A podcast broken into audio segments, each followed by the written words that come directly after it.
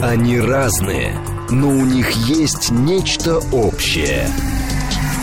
Они угадывают курсы валют, знают причины кризисов. Их мишень – события. Эксперты отвечают на ваши вопросы в программе «Револьвер». «Револьвер». Программа предназначена для лиц старше 16 лет. 10.06, столица радиостанция «Говорит Москва». У микрофона Евгения Волгина. Всем а, доброе утро. Программа «Револьвер». Константин Симонов к нам пришел, гендиректор Фонда национальной энергетической безопасности, проректор финансового университета. И говорить мы, естественно, сегодня будем про нефть, про газ.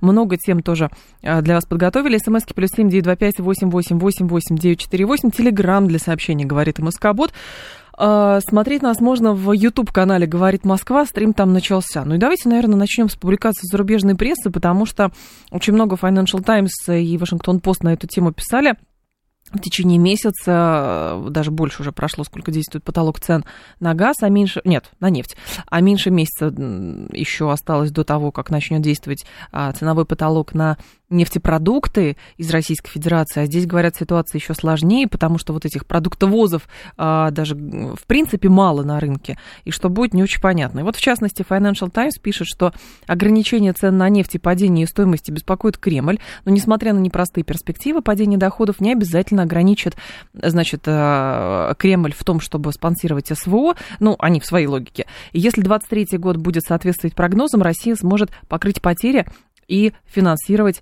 а, дальнейшие запланированные траты? Ну, на самом деле, действительно, приближается еще один потолок. Угу. Вы, кстати, про газ-то не оговорились. На газ тоже потолок есть. Да, Просто на газ он, точно, да, да. он не работает, э, потому что слишком э, условия такие недостижимые пока, там и по ценам, и по прочему, но угу. вообще-то он есть в этом плане. Э, потолков становится все больше, и 5 февраля вступит в силу еще одно двойное решение. Двойное, потому что там и эмбарго, и потолок. Как в случае с нефтью, э, мы вот с вами разбирались неоднократно, и чтобы радиослушатели не путались э, в том, потому что одни говорят эмбарго, потолок, на самом деле было введено и эмбарго на морские поставки нефти в Европейский Союз, и одновременно механизм потолка цен, который предполагает, что компании, которые перевозят нефть в третьи страны, которые не ввели санкции, но компании, которые имеют отношение к Европейскому Союзу, находятся в европейской юрисдикции, и не только к Европейскому Союзу, поскольку санкции введены не только ЕС, но и семеркой, там тоже такой механизм сложной синхронизации, соответственно, кто работает в долларах и боится Минфина Соединенных Штатов, вот они должны применять механизм предельных цен, соответственно, на сырую нефть, угу. и э, уже этот механизм полностью введен, потому что там было исключение до 19 января, э, можно было довести нефть по старым правилам, если контракт был заключен, соответственно, ранее, и судно загрузилось до 5 декабря, теперь, соответственно, уже все, нефть полностью находится под этими ограничениями, если, конечно, вы им следуете. И 5 февраля вот такая же примерно э, будет история с э, нефтепродуктами. Таким так. образом, Европейский Союз с 5 февраля запретит поставки нефтепродуктов на свою территорию, и будет введен э, механизм предельных цен. То есть, грубо говоря, если ты греческий судовладелец, и ты везешь российский дизель, там, условно говоря, куда-нибудь в Индию, то будь добр, следуй правилу потолка цен.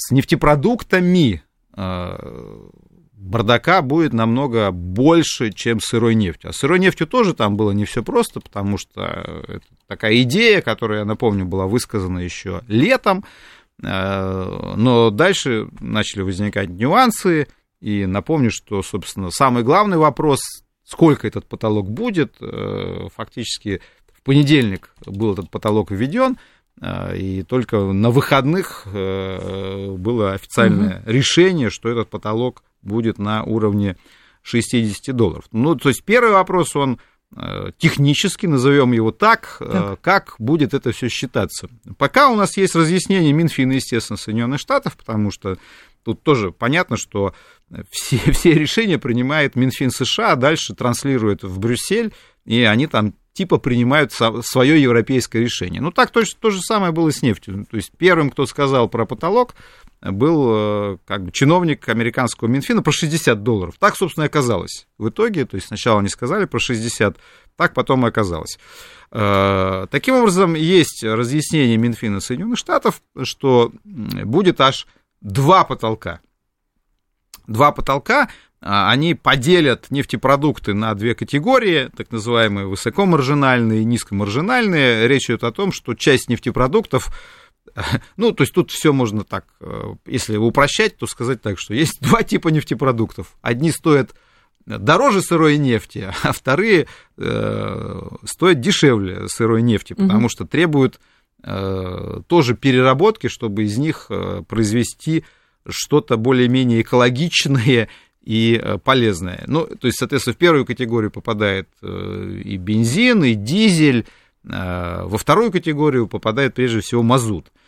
Ну, его как топливо тоже можно использовать, но, собственно, почему Соединенные Штаты, кстати, очень любили э, российский мазут, потому что он довольно дешевый, а при этом требует переработки, и американские НПЗ с удовольствием его брали, потому что хорошая была маржа на переработке российского мазута, вот, но при этом цена на него была крайне выгодной. Таким образом, собственно, видите, здесь уже будет сложнее. Конструкция, то есть будет как минимум два потолка, как минимум две разных цены, а ведь нефтепродукты тоже, там же тоже корзины, и там цены разные, то есть есть керосин, есть газоль, а, то есть до конца еще непонятно, как, как все это будет, но, скорее всего, эту сложность они преодолеют. Может быть, будет такая таблица санкционная, где на каждый нефтепродукт будет какая-то своя цена, и чиновник будет подсматривать шпаргалку, чтобы определять, соответственно, Куда как мы... это все работает или нет. Куда мы будем это все сбывать с учетом того, да, что... это вопрос поинтереснее. Да, с, с, в любом случае сокращение экспорта будет происходить.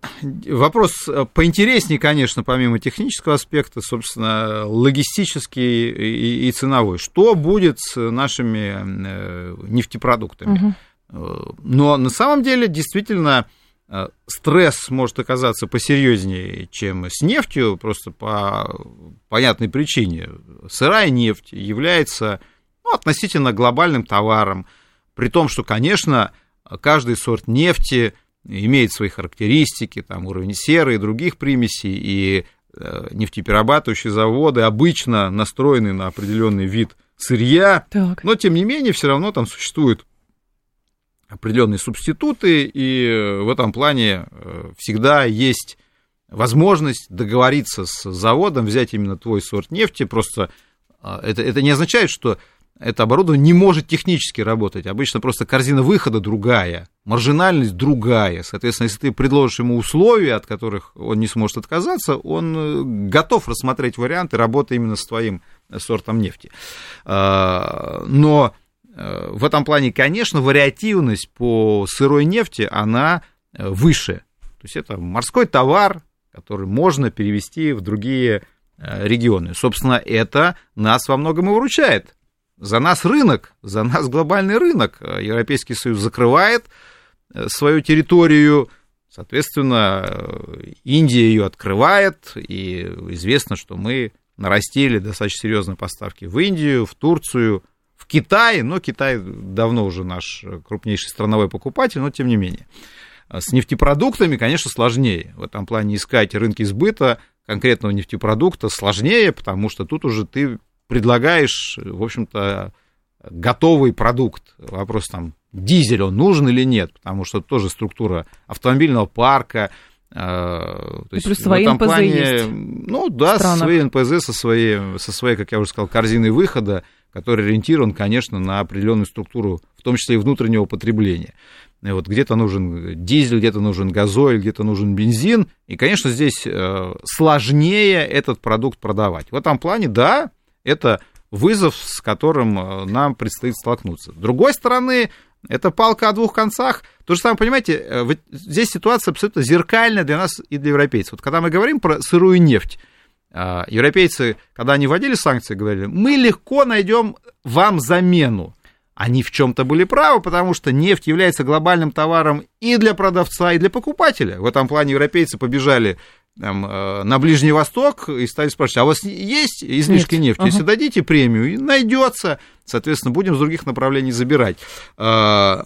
Но с нефтепродуктами-то также сложно будет и покупателю в этом плане они тоже, им сложнее будет бегать по рынку и искать альтернативные объемы не просто сырой нефти, а конкретного нефтепродукта, который им нужен. Ну, в случае с Европой это прежде всего основные проблемы будут с дизелем и с газолем. Почему? Потому что и исторически, так скажем, э, Европейский Союз последние годы ориентирован был на закупку этого типа нефтепродуктов в Российской Федерации. Э, Европейский Союз целенаправленно убивает свою нефтепереработку. Это, на самом деле, их долгосрочная политика. Э, тут разные звезды сходятся, но главная звезда заключается в том, что Европейский Союз считает, что старая экономика первых промышленных революций должна умереть и должна восторжествовать экономика четвертой промышленной революции. Конечно, в этом плане им нефтепереработки, нефтехимии, металлургии им не жалко. А, и, собственно, с, вот процесс строительства новой прекрасной экономики, где там доминируют э, биотехнологии, цифровые решения, они начали как раз с, с нефтепереработки, которая долгое время была абсолютно низкомаржинальной. И, кстати, вы знаете, что ряд российских компаний сумели зайти в европейскую нефтепереработку и получить очень крупные активы. Вот, скажем, э, компания Лукойл купила очень крупный завод на Сицилии, который контролирует четверть итальянского рынка. Угу. Ну, кто бы им дал туда зайти на самом-то деле, если бы не вынужденность этой ситуации? Никто не хотел этот завод брать. Лукойл его довел до приличного состояния. Сейчас маржинальность поменялась. Но вот сейчас, соответственно, вы знаете, что там этот завод вынудили э, продать. А, но российские компании заходили туда, потому что европейцы не знали, чего с этим делать, и с удовольствием рассматривали варианты а, инвестиций. Соответственно, а, своей переработки у них в нужном количестве э, нет, и более mm того, та, что есть, сталкивается с оперативными трудностями, они уже носят не финансовый характер, сейчас маржинальность другая за счет э, стоимости и самой нефти, и нефтепродуктов. Ну, скажем, вот во Франции сейчас идут массовые забастовки. Так. А, из-за пенсионной реформы. Они напрямую касаются э, перерабатывающей индустрии, они там тоже идут. То есть в этом плане, э, вот, казалось бы, такие вроде бы локальные решения, они тоже являются э, кусочками пазла в общей, в общей мозаике, которые, конечно, оказывают влияние на, в целом на состояние. Вот. И вот, вот э, проблемы, которые возникают в европейской переработке, они достаточно а, тоже очевидны. Угу. Поэтому, а, а вот на самом деле доля России на европейском рынке, если мы возьмем дизель и газу, она фактически э, там 45-50%. То есть найти надо достаточно солидные альтернативные объемы. Поэтому, э, если в случае с нефтью у нас действительно возникло такое великое перенаправление российской нефти, то в случае с нефтепродуктами, я думаю, что серых различных схем будет э, намного больше. Там же просто что... многое упирается, мне кажется, еще на чем будут возить, потому что, ну, допустим, хорошо, нефтепродукты наши так или иначе будут возить, но если мы их на небольших каких-то танкерах и баржах возили э, через реки, в, соответственно, туда, в Европу, в Южную Европу, то сейчас на таких же судах мы же не можем экспортировать это далеко, потому что плечо длинное. Ну, вы говорите про, про действительно про перевозки, что стало тоже одним из основных проблемных мест перевозки сырой нефтью. То есть угу. нужны были другой вместимости танкеры, чтобы везти через Суэц да, в Индию. Далеко. Угу. Вот, соответственно, здесь та же э, проблема будет возникать. Э, поэтому я и говорю о том, что будет, э, я думаю, что гораздо большее количество различных серых схем, связанных с там, поставками нефти скажем, в другие страны переработкой и поставкой нефтепродуктов в Европу, и различные будут разменные схемы, угу. да, когда э, европейцы будут стараться там э, оформлять эти грузы как грузы не российские, но клиенты будут совершать э, различные своповые разменные операции. В этом плане рынок э, будет, конечно, искать э, выходы. А западные разоблачители всех этих историй. То есть в этом плане будем внимательнее читать агентство Bloomberg, агентство mm-hmm. Reuters, которые будут рассказывать нам очередные страшные истории, как э, российский дизель там меняет юрисдикцию, перегружается да. борт-оборт, да, и разрушает демократию, проникает на европейский рынок. А такие публикации, они идут постоянно. Вот на той неделе там рассказали, как в Сингапуре Э, происходит э, смешивание э, российской нефти. Угу. Вот. Соответственно, истории про то, что будет, будет, будут искать какие-то тоже варианты с дизелем, они тоже есть. Но на самом деле вот очень массовые такие истории, что европейцы сейчас ведут активные переговоры с ближневосточными, индийскими и рядом других заводов нефтеперерабатывающих, Чтобы о возможности поставки покупать. дизеля и газоиля. Вот тоже возникает вопрос, вот когда они приходят на индийский завод и спрашивают, там, дизеля можно увеличить производство? Ну, они же тоже прекрасно понимают, откуда на индийском заводе дизель этот берется, из какой нефти он перерабатывается. Так Минфин плане... США же директиву выпустил, что а, российская нефть переработанная, переработанная да, глубоко является... переработанная, это да. уже не российская, значит, диктаторская нефть, это уже нормальный да, нефтепродукт, да, которым да, можно да. пользоваться. Да, мы иронизируем над этим, действительно, это в пакетах санкций прописано, что при переработке, вы правильно сказали, действительно, нефть из авторитарной превращается в демократический нефтепродукт. Хотя, с другой стороны, той же самой Болгарии, вот что мешает, у нас же все равно нефть тянется транзитом, вот, и поговаривают, что Болгария совершенно спокойно берет нашу нефть, перерабатывает в нефтепродукты и отправляет, например, на нужды ВСУ Украины. Ну, опять же, я думаю, что здесь э, есть как раз элемент вот такого информационного давления на э, Болгарию, да. то есть э, да. идет попытка перекрыть любые каналы поставки Э, российской нефти и нефтепродуктов в Европу. Отсюда вот наружу э, вытаскивают различные истории, которые угу. имеют, с одной стороны, характер правдивый, а иногда и абсолютно лживый. Поэтому, когда да. западная пресса начинает там писать про то, что там Болгария э, получает российскую нефть и отправляет это на нужды ВСУ, у меня, честно говоря, есть огромные в этом сомнения. А то, что Болгария продает эти нефтепродукты в Европе как раз, угу. да, но, а, э, понимаете, если просто написать, Болгария продает нефтепродукты в Европе, Болгария скажет, и, и в чем проблема? Э, все санкционные пакеты мне это позволяют делать.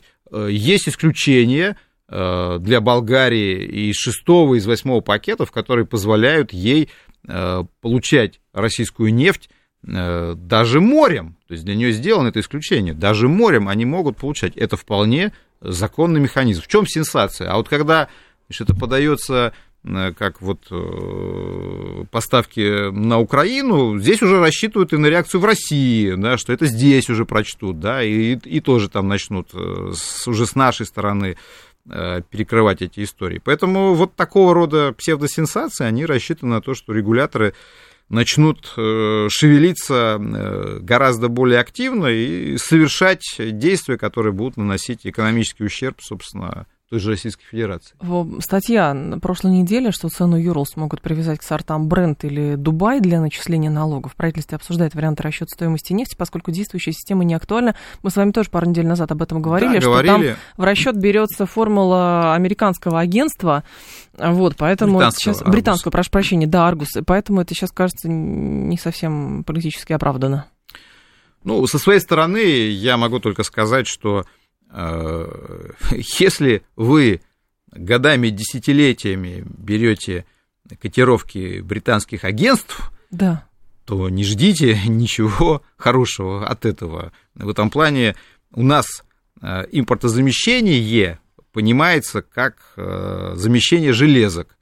А при этом начинать, конечно, надо с интеллектуальной сферы – и здесь вот эта давняя история и с э, западными консалтерами в, в России, угу. и с э, теми данными, цифрами западных агентств, компаний, которыми годами с удовольствием пользовались российские чиновники. И вот в случае с налогами здесь просто э, ситуация, она как бы гротескная, потому что вот уже год идет СВО, и год мы по-прежнему пользуемся котировками Аргуса, а вот возник этот скандал, когда Э, как мы помним, эти котировки с удовольствием публиковал тот же Bloomberg на тему «Ага, российская нефть вся стоит 37 долларов». Вот Аргус написал, и Минфин это признал, что мы берем там по-прежнему их котировки. И решения не было, потому что только сейчас, это ведь не готовое решение привязать к Дубаю. А, это просто было обещано, что в первом квартале мы наконец-то найдем угу. какое-то альтернативное решение. А, ну, я понимаю приказ, что, что мы его найдем, но мне кажется, что свое ценовое агентство нужно было думать о его создании, формировании э, гораздо раньше. Гораздо раньше, и тогда бы не было вот таких э, действительно, на мой взгляд, гротескных ситуаций, когда у нас официально признается, что даже налоги мы свои собственные рассчитываем, и формула налоговая рассчитана на основе тех данных, которые дает британское агентство Argus – ну и дошло уже действительно до э, полуприличных вещей, когда эти данные используются откровенно вот в информационном давлении, информационной войне. Но ну, мы подробно угу. разбирали, я не буду сейчас возвращаться а что там к с Дубаем? Теме, к теме ФОП. Чисто технически. ФОП вот эта привязка к Дубаю. А что, что это нам даст, и самое главное, насколько сложно это сделать? То есть пере, а, ну, перепрошить эту формулу? Э, технически, технически считается, что э, в этом плане как бы расчеты, расчеты Urals, расчеты uh-huh. Urals, они как раз э, содержат, поскольку еще раз говорю, там компания Argus перешла на исчисление э, через систему ФОП, то есть отгрузки в порте, то, соответственно, э, получается, что те дисконты, которые сейчас платятся, а дисконт на самом деле у нас многие, мне кажется, не совсем правильно понимают. Они думают, что дисконт дается конечному покупателю. На самом-то деле тут тоже некий парадокс, что дисконт это же скидка, да, но на самом деле это не скидка, а это плата обычно за риск э, перевозчику. То есть э, получается, что это дисконт с точки зрения дохода продавца, да. но на самом деле это не означает, что если вы, скажем, если российская компания продает в Индию свою нефть, что индийский НПЗ получает огромный 30-долларовый дисконт. Нет, на самом деле основная часть этого дисконта идет в карман перевозчику. Опять же, тоже тут угу. все, все логично европейцами выстроено, что европейские перевозчики, оказавшись под рисками, выставляют дополнительную стоимость э, для себя. И вот э, оплата за этот риск идет им в карман. Соответственно, переход к, опять же, к Дубаю может позволить считать стоимость нефти не по формуле э, ФОП, то есть э, стоимости отгрузки без фрахта и без перевозки, а опять вернуться, там, скажем, к CIF, когда у вас расчетная стоимость нефти будет выше. На самом деле, еще раз повторюсь, с точки зрения, тут в чем фокус? С точки зрения э, цены, которая остается в кармане российской нефтяной компании, ничего не поменяется, по большому счету не поменяется ничего. Но с точки зрения налоговой базы поменяется. То есть в этом Сколько плане Минфин, в Минфин решает свою утилитарную задачу. Он хочет, чтобы базовая больше. формула цены, которая э, закладывается в расчет на месяц налогов, угу. она была выше. Вот, собственно, он решает вполне утилитарную задачу. Я бы, конечно, э, скромно посоветовал решать бы параллельно и другую задачу. Потому что, еще раз повторяю, я понимаю, что они пытаются найти более выгодную бюджету налоговую формулу. Но опять же, э, привяжетесь вы к э, сорту Дубай, вы все равно не решите э, задачи национального ориентирования в ценах. Угу. Но все-таки, ну, давайте задумаемся о собственном ценовом агентстве, которое будет, там, не знаю, в Санкт-Петербурге или где, ну, поскольку через Балтику там большие отгрузки идут давать собственные ценовые котировки. Почему этого не происходит? Да, там есть определенные проблемы с так называемой ликвидностью рынка, с э, размером сделок, с оборотом. Почему тот же бенчмарк бренд, который физически практически не производится, да, то есть это же известный там парадокс. Сорта бренд практически не, не добывается, они постоянно вынуждены там добавлять все новые и новые месторождения, чтобы показывать, что этот сорт существует. Но все знают цена. Цена, цена какая? Цена бренд, цена бренд, потому что это огромная финансовая машина. Ну так давайте тоже ее создавать потихоньку. Константин Симонов с нами, гендиректор Фонда национальной энергетической безопасности, проректор финансового университета. Новости продолжим. Они разные, но у них есть нечто общее. Они угадывают курсы валют, знают причины кризисов. Их мишень – события. Эксперты отвечают на ваши вопросы в программе «Револьвер». 10.36, столица радиостанции «Говорит Москва». У микрофона Евгения Волгина. С нами Константин Симонов, генеральный директор Фонда национальной энергетической безопасности, проректор финансового университета. YouTube-канал «Говорит Москва». Стрим там продолжается, поэтому, пожалуйста, подключайтесь. И очень интересная встреча будет скоро. Это встреча ОПЕК+. И возникает, конечно, вопрос, что на ней будет сейчас решаться, и есть ли какая-то активность со стороны Штатов опять убеждать, шантажировать, ублажать саудитов, чтобы они сделали что-то, что поможет поможет Штатам. Да, действительно, 1 февраля э, запланирована очередная встреча ОПЕК+, поэтому угу. итоги ее мы уже э, можем разобрать э, в следующей передаче, да. но до этого еще две недели, поэтому лучше анонсировать это событие, которое на самом деле нетривиально будет. Объясню почему. Ну, на самом деле, ОПЕК плюс вообще для нас нетривиальная история, но бывают, конечно, более формальные такие вещи, когда все более-менее угу. известно заранее, но э, в ряде случаев э, здесь есть интрига, как это было, например, когда, собственно, решался вопрос о сокращении квот, на, когда было решено на 2 миллиона сократить квоты, да, да. это решение, которое очень сильно нас порадовало и очень сильно разозлило э, Соединенные Штаты. Сейчас тоже достаточно важный момент, достаточно важный момент. Почему? Потому что Э, на самом деле в России продолжаются дискуссии относительно того, как прореагировать на э, потолок, который мы с вами обсуждали в первой части, угу. а сейчас еще второй э, потолок. И, собственно, тут две основных логики. Первая логика, что надо все-таки думать о том, как сохранить объем поставок, потому что это история как раз про рынок. Если вы рынок покинете, то, быстро то постепенно зайдет, да. Да, э, рынок найдет замену. И вот эта идея, которую многие у нас в России высказывают, угу. она звучит так, что э, Россия слишком большой игрок на нефтяном рынке, что правда. И вот когда Россия полностью прекратит поставки, все это заметят, и всем будет худо. Но это так, но на самом деле, естественно, дальше следующий вопрос будет, там, что делать-то надо как-то искать варианты. В свое время, когда ближневосточные страны прекратили поставку нефти в Европу, то знаменитый кризис 1973 года, он действительно разразился, но выводы-то тоже были сделаны. В том числе это позволило и Советскому Союзу нарастить объем производства нефти и выйти на европейский рынок. Так. Э, то есть в этом плане тоже надо понимать, что э, мы большие игроки и заметные, но рынок все равно конкурентный. Все равно конкурентный и у той же Саудовской Аравии, у Объединенных Арабских Эмиратов.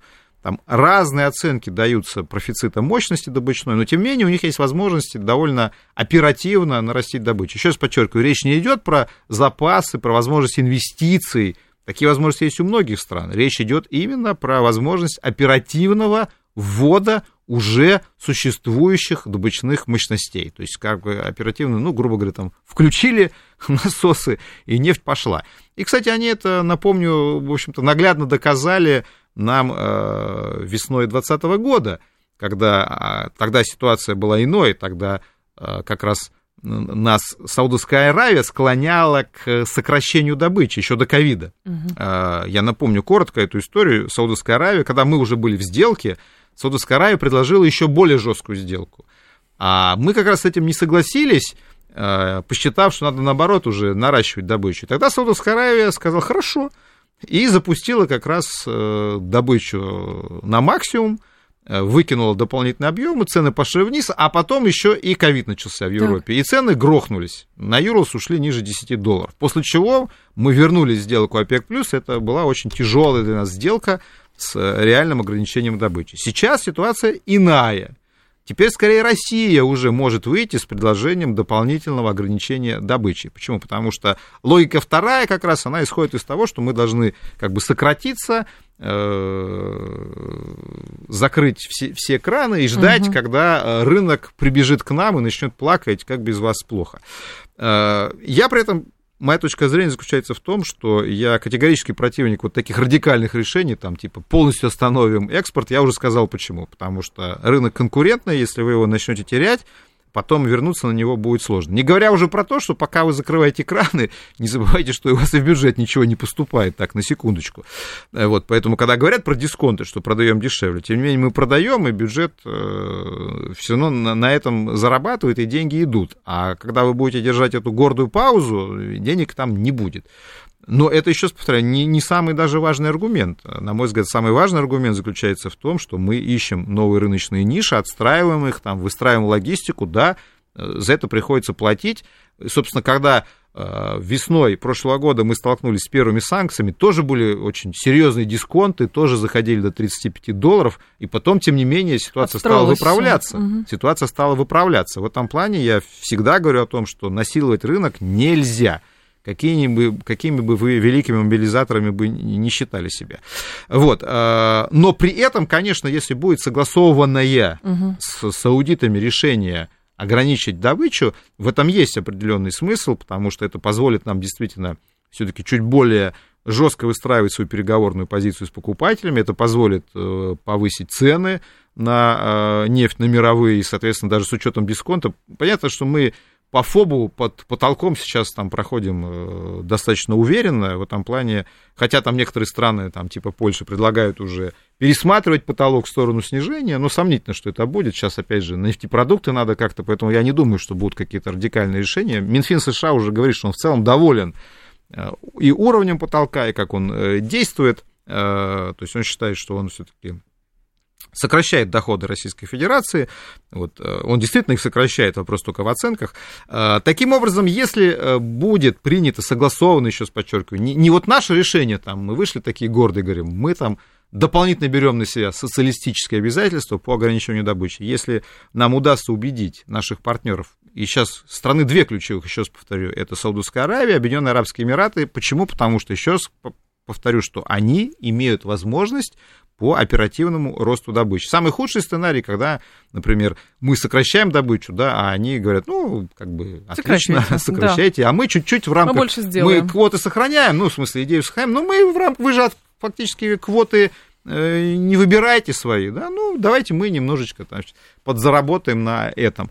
Поэтому, если удастся убедить э, саудитов э, подсократить квоты общие, угу. это будет самым для нас удачным решением, вот, да, это позволит нам немного э, сократить э, наш экспорт, но это действительно вот такой подход, то есть точечный, да, я не говорю о том, что мы не можем там использовать инструмент в качестве сокращения добычи, просто против вот этого подхода, когда говорят там, все, перекрываем, значит, там, не допускаем.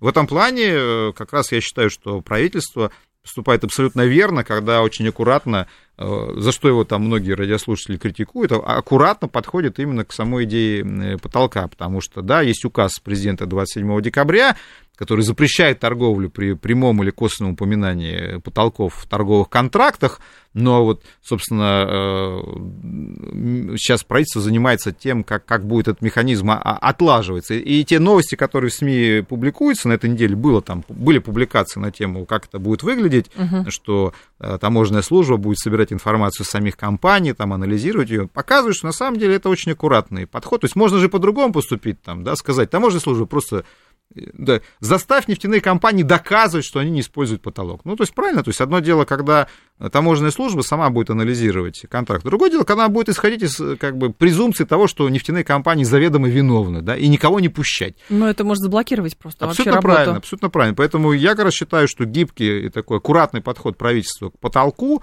это очень верная позиция. Но если Э, скажем, э, Новаку удастся сейчас, а, собственно, у нас вице-премьер Новак, ключевой переговорщик угу. по ОПЕК+, убедить э, Саудовскую Аравию и Эмираты, ну, а, соответственно, и всех остальных, которые автоматически присоединятся к этому решению, еще больше сократить добычные квоты, за это мы ему скажем отдельное спасибо. А по, по газу любопытные сейчас данные приходят с биржи, которая только что открылась. На 10% проседают цены, 670 за долларов за тысячу кубометров уже показывает биржа. Но здесь любопытно что, насколько я понимаю, половина зимы прошла и она теплая.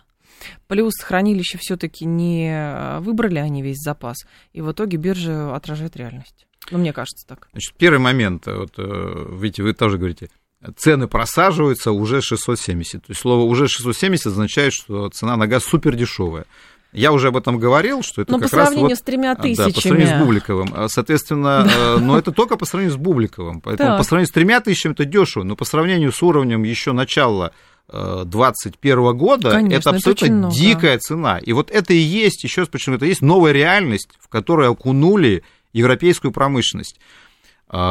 Вы знаете мою позицию. Я всегда, когда у нас там кричали, закроем вентили, заморозим да. Европу, и она тут же, значит, расплачется, прекратит поддерживать Украину, и даже некоторые говорили, что Европейский Союз распадется, если мы прекратим Но поставки. Я бедных. сразу говорил о том, что это абсолютная глупость, не надо так поступать, ничего этого не будет. Если даже мы полностью перекроем поставки газа, никакого прекращения помощи Украины не будет, и политического признания Европы, что они не выдерживают, не будет. Собственно, это и происходит. И вопрос угу. не только в теплой погоде, хотя это тоже фактор, безусловно, важный. Но, опять же, это не означает, что Европе легко дается жизнь без российского газа, а это на самом деле и жизнь при ценах, когда цена в 670 долларов кажется супер дешевой. Это есть абсолютно новая реальность, в которой европейской экономике приходится жить. Причем мы с вами говорили в первой части, что для э, европейской бюрократии – когда часть промышленности живет при таких ценах, это для них хорошая история, потому что это убивает ту часть промышленности, которую европейская бюрократия считает обреченной. Да? И вы спросите, скажите, слушайте, у вас гибнет химия, угу. удобрения, там, машиностроение, металлургия. Скажет, металлургия? А это из революции 4.0? Не, я в списке не вижу металлургию в отраслях 4.0. Мне она не интересна. Это же не, не современные технологии, не биотехнологии, не фарма, не digital неинтересно, пусть все добивает, хорошо, они даже отлично. будут делать, отлично. А цена на газ по 700 долларов помогает э, сегменту возобновляемой энергетики? Конечно, потому что у них цены становятся более конкурентными. Ну и отлично, по версии брюссельского бюрократа, это прекрасная идея.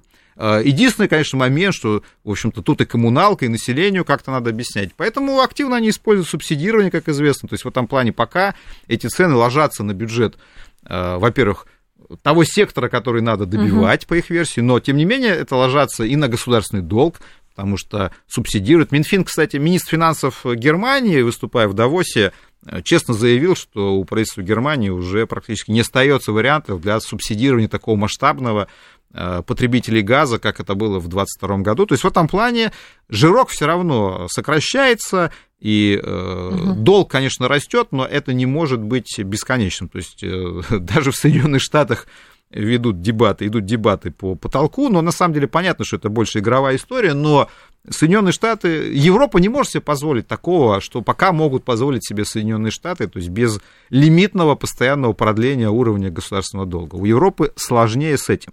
То есть в этом плане этот эксперимент продолжается, и, э, собственно, поэтому, с одной стороны, Э, брюссельское чиновничество пытается э, избирателям и населению Европы предложить такую благостную картину. Типа, смотрите, ну мы же вам говорили, что у нас есть блестящий план жизни без российского газа. Вот э, российский газ уходит из Европы, практически уже по их версии ушел. И, кстати, в начале 2023 года было еще дополнительное сокращение поставок, примерно на 40%, угу. кстати, у нас упали поставки, причем по рыночным причинам. А, почему? Потому что как раз закачали большие объемы газа в хранилища а, по приличным ценам. Так. А, дешевая, ой, прошу прощения, теплая зима, угу. уровень потребления упал. То есть возникла такая ситуация, когда в хранилищах газ есть, текущий уровень потребления газа ниже, чем запланировано, а российские контракты газпромовские, они обычно привязаны к биржевым ценам по принципу на месяц вперед. То есть в январе Газпром подает, продает, ну, грубо скажем, по декабрьским ценам. Они были другими. И цена действительно упала в январе. И в, этом плане получается так, что покупатели э, по коммерческим причинам не хотят брать Газпромский сейчас, в январе, то есть в моменте. А, но опять же, тут, понимаете, масса факторов сошлось. Теплая зима. Китай, переп... мы это тоже говорили, Китай активно перепродавал газ в Европу, на этом зарабатывая, имея у себя ковидные ограничения. А, был дополнительный приток СПГ на рынке, потому что в 2022 году были запущены новые заводы по производству СПГ. И когда вот эти факторы сходятся, бюрократия говорит, смотрите, а мы все это дело предполагали, вот какие мы молодцы. То есть они пытаются, конечно, все приписать себе, вот, включая и теплую погоду. Но многие факторы, конечно, они ими не управляют. Они не, не управляют погодой, Бесконечно. они не управляют Да. Китаем.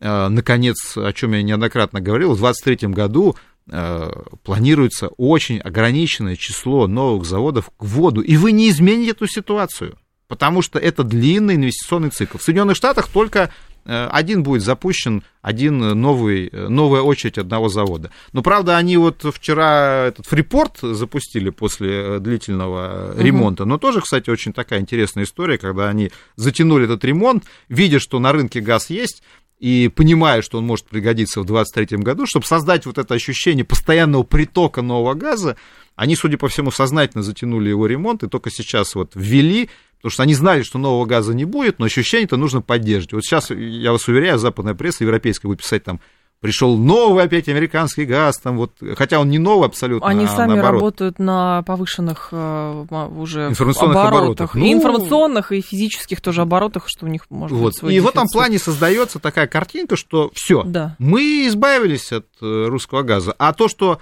э, почти там на 20% сокращено потребление газа в Европе, то, что инду- деиндустриализация это не пустое место, еще раз повторяю, не стоит переоценивать, может быть, там масштабы, но это Мгм. есть. То, что цена дикая абсолютно, но ее выдают в этой реальности за абсолютно супер дешевую. То, что не будет новой СПГ на рынке в 2023 году и в 2024, и еще будет следующая зима, и как-то надо будет держаться. Вот это все остается, конечно, за скобками. Вот, и поэтому, конечно, когда там Барель говорит, да мы все уже там, забудьте эту Россию, все, значит, там... э, Ну, так просто не получится. и так просто, конечно, не получится, но это не мешает такого рода заявление делать. А руководители, когда вы смотрите заявление бизнеса, вам кажется, что бизнес должен это понимать, но вы же тоже понимаете, что у них оказано там огромное политическое Они давление, и они как бы все это слушают. Что они могут сказать там? Э, Представьте, выйти и скажут, слушайте, не все так просто, сошел давайте все-таки да, задумаемся, может быть, не надо. Ну, скажут, да это что это такое вообще, что за руководитель, да, вот глава Эни там за- заявил, что там... Итальянской да, компании. надо там уже избавиться, и он уже рассматривает вариант, там, вполне нормально, как жить без российского газа. Вы, вы должны понимать, что сейчас э, как бы его быстро уволят просто, потому что правительство назначает э, главу Главу компании, компании. Мгм. Эни. Если он будет говорить, что, ребята, не все так просто, может быть, не стоит... Он понимает, что его просто новое правительство уволит, и все. А ему детей кормить надо, опять же. А наш слушатель спрашивает, при сокращении экспорта нефтепродуктов должен насыщаться внутренний рынок, следовательно, цены должны падать, но они не падают. Получается, рыночный механизм внутри страны не работает. Ну что же, вполне э, нормальный вопрос. Э, Вот э, одна из любимых тем, может быть, действительно нам стоит в следующий раз поподробнее э, поговорить, что рынок. происходит Хорошо. на внутреннем рынке. Я себе тоже запису, за- запишу Да. это. Вот, э, поговорим с вами с цифрами, что происходит. Сейчас время остается мало. Коротко, коротко скажу, что да, э, вот радиослушатель воспроизвел одну из э, любимых э, историй э, Минфина, которую мы вспоминали, который Мгм. тоже э, мы с вами говорили про механизм дисконта, э, и Минфин как раз в прошлом году докрутил дисконт в пользу бюджета, и один из аргументов заключался в том, что э, поскольку все равно российскую нефть э, с внешних рынков выдавливают, то зачем поддерживать э, российских нефтяников? Для них внутренний рынок э, в чем-то премиальный в том плане, что тут есть сбыт. Поэтому зачем нам по-прежнему выплачивать э, какие-то особые демпферы, Мгм. если э, нефтяные компании должны сказать спасибо за то, что у них есть возможность продавать нефтепродукты на внутреннем рынке. Вот. Поэтому да, с одной стороны, здесь э, логика заключается в том, что если доходность от экспорта действительно сокращается и цены снижаются, то внутренний рынок становится все более интересным. При этом тоже вы понимаете, что нефтяные компании несут от экспорта убытки, поэтому э, радиослушатель с одной стороны прав, но с другой стороны я всегда пытаюсь, я понимаю, что в меня за это летят там и шишки, и помидоры гнилые, пытаюсь показать, что надо посмотреть ситуацию в комплексе, потому что если нефтяная компания несет убытки на экспортном направлении, ну понятно, что она думает, как ей инвестировать в добычу, в, в переработку, кстати, которая тоже под санкциями находится, вот, и там тоже определенные сложности возникают с импортозамещением, там и с, и с катализаторами и прочими, прочими, прочими моментами. Вот, то есть в этом плане надо в комплексе смотреть на экономику самой нефтяной uh-huh. компании. Для этого, кстати, демпфер и был придуман для того, чтобы это, эту попытку смотреть в комплексе на нефтяной бизнес нефтяные компании делали вместе с правительством. Но при этом все равно действительно внутренний рынок э, становится значимым. Вот, и опять же, если у нас будут сложности с экспортом того же дизеля, так. Э, то понятно, что внутренний рынок э, может оказаться интересным. Но сейчас я бы не сказал, что вот в моменте у нас растут, растут цены на, на нефтепродукты сейчас, да, то есть вот пока, пока Э, был, был рост в конце прошлого года.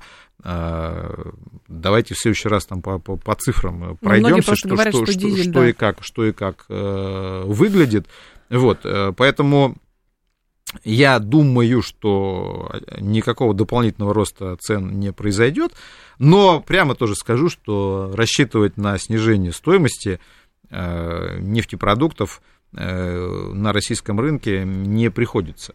Э, тоже прямо скажем. Почему? Потому что э, вы видите, что мы с вами обсуждали, Минфин тоже докручивает формулы, он э, тоже думает, как заткнуть бюджетные дыры, а затыкать угу. за счет чего? Конечно, за счет прежде всего нефтяного сектора. Вот, и в этом плане не ждите того, что стоимость топлива начнет сокращаться. Там налогов очень много. Об но но все-таки э, я надеюсь, что и нового роста э, стоимости цен на заправках не будет. Увы, это вот тот пока максимум, что нефтяная отрасль может предложить. Я понимаю, что у рядового потребителя бензина и дизеля э, ну, дизель по 57 вызывает, уже кажется, да, уже Это вызывает большим. нервную реакцию цинично можно сказать, что да можно. Как, как на, я имею в виду, как на газовом рынке Европы, какой дешевый газ, и сказать, что сравните там с э, Европой, не так, не так, в общем, ну, еще раз повторяю, это не совсем правильный подход, но я пытаюсь просто объяснить, э, почему Почему не будет э, удешевления, потому что, еще раз говорю, надо ситуацию эту рассматривать угу. в комплексе, и просадка по экспорту означает и падение доходности, а налоги тоже нужны, вот, и, соответственно, их собирают разными способами, поэтому можно ругаться на цены на заправках, но угу. в чем-то это отражает э, действительно объективную экономическую реальность. Но все равно все, что мы сейчас с вами проговариваем, и в части нашей реакции на ценовые потолки, и вопрос европейцев, которые тоже значит, санкции вводят, но потом им самим как-то жить надо, это же все равно пока все работает в авральном режиме. И вот вопрос, конечно, сколько эти схемы могут продолжаться, потому что, ну, условно, экономика и вообще э, цепочки поставок, они могут вот в таком напряженном а, режиме существовать долго? Интересный вопрос, э, ведь, э, кстати, в таком напряженном режиме существуют и работники самих нефтяных компаний. Конечно. Не забываем тоже об этом. Вы представляете, одно дело у вас отлаженный бизнес, угу. когда Значит, вот у тебя греческий перевозчик, вот у тебя британский страховщик, вот, вот у тебя, тебя швейцарский трейдер, как бы, и ты живешь там просто, продаешь, э, сливки снимаешь. Это одна история. Другое дело, да, когда ты сам бегаешь с высунутым языком по рынку, все это ищешь.